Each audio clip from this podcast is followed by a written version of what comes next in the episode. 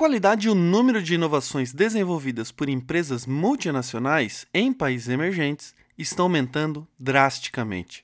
No mesmo sentido, pequenas empresas e empreendedores também olham para os problemas locais como uma oportunidade de desenvolver inovações. Nessa amálgama de escassez de recursos, problemas locais, muita gambiarra e criatividade, nasce a inovação frugal. Eu sou Leonardo Anésio e esse é o Inovação Explicada.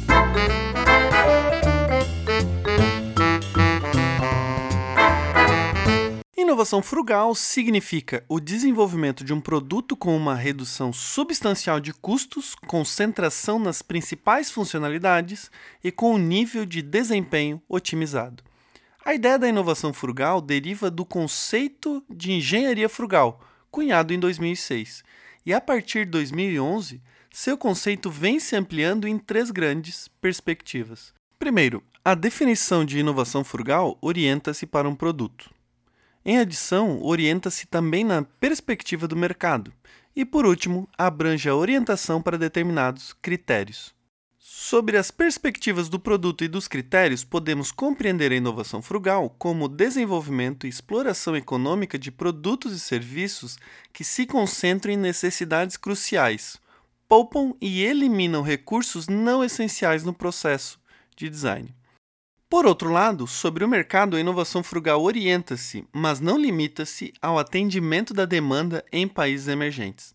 A característica otimizada dos produtos e serviços da inovação frugal, tanto que tange os recursos utilizados quanto as funcionalidades, produzem uma solução de baixo custo. Assim, torna-se possível atender demandas que outrora não seriam acessíveis. Pensando aqui, o tanquinho de lavar roupa é um bom exemplo de inovação frugal no Brasil. Ele foi desenvolvido com base na máquina de lavar, porém com uma redução de algumas funções como o enxágue e a centrifugação. Com a alteração das funções, ocorreu uma redução de custos e simplificação na produção, tornando o produto mais barato e também mais acessível. Sendo assim, a inovação frugal diferencia-se dos demais tipos de inovação por algumas razões. Primeiro, o contexto geográfico é diferente. Segundo, o padrão de difusão é diferenciado em relação aos outros tipos de inovação. Elas também demandam de um novo modelo de negócio. E por último, elas precisam de um canal de distribuição diferente. Dito isso, quando falamos de inovação, a pergunta recorrente é: o que é necessário para desenvolver inovações? Nessa perspectiva dos recursos e dos fatores ambientais ao processo, podemos diferenciar a inovação frugal por meio de algumas ideias. Um fator importante para a inovação frugal é o uso de menos recursos. O custo pode ser reduzido de várias maneiras, como reutilizar materiais antigos, usar materiais disponíveis localmente, eliminar recursos desnecessários do produto ou ainda reduzir os custos com manutenção, por exemplo. Além disso, o conceito de inovação frugal enfatiza o uso de materiais localmente disponíveis, o que por sua vez pode reduzir o custo da cadeia de suprimentos e ainda agilizar o processo de produção. Um outro recurso importante é a capacitação dos parceiros locais. A inovação frugal tipicamente resolve necessidades locais. Para tanto, é necessário que pequenas empresas ou startups estejam orientadas para as questões e demandas locais, como também que empresas multinacionais concedam determinado nível de autonomia às suas unidades locais para desenvolver produtos que suprem essas demandas locais. Exemplo: uma empresa que desenvolve celulares pode ceder autonomia à sua filial alocada em um país subdesenvolvido, no sentido de criar e explorar economicamente um novo produto a partir dos recursos locais e das demandas locais. Aqui compreendemos que a redução de custos e a redução de funcionalidades ou de recursos existentes podem não ser suficientes para o processo de inovação frugal. Também é necessário a adição de recursos inovadores para atender às exigências locais. A transferência de conhecimento técnico e conhecimento do mercado local também é um fator importante. Juntamente com o design do produto, a utilização de entidades locais também é essencial para o processo de inovação frugal.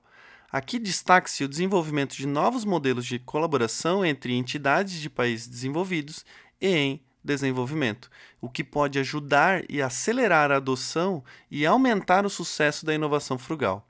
Porém, nem tudo são flores. Intrinsecamente ao processo de inovação frugal, há várias barreiras que podem impedir o seu avanço. A sua capacidade de difusão é uma delas. Quando falamos em difusão, ela pode ser compreendida por meio de algumas características essenciais. Primeiro, a própria inovação, sendo as características do produto ou serviço. Segundo, os canais de comunicação, que é basicamente como é vendido a ideia.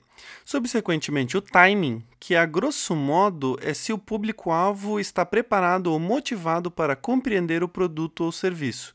E por último, o sistema social constituído, ou seja, se as características culturais ou institucionais favorecem ou desfavorecem a adoção da inovação. A partir disso, sobre as barreiras de difusão no processo da inovação, podemos destacar dois fatores. Primeiro, o risco mercadológico. A renda baixa e instável dos clientes alvo de uma inovação frugal é um obstáculo fundamental para o desenvolvimento de um mercado equilibrado. Em outras palavras, a falta de visão comercial entre os parceiros locais e as diversas características do mercado são questões críticas a serem compreendidas e gerenciadas. Segundo, a falta ou incapacidade dos canais de distribuição. Estabelecer e manter canais confiáveis de venda e marketing são as principais barreiras à difusão da inovação frugal. Por fim, de maneira geral, a inovação frugal significa pegar o que tem e resolver um problema muito importante.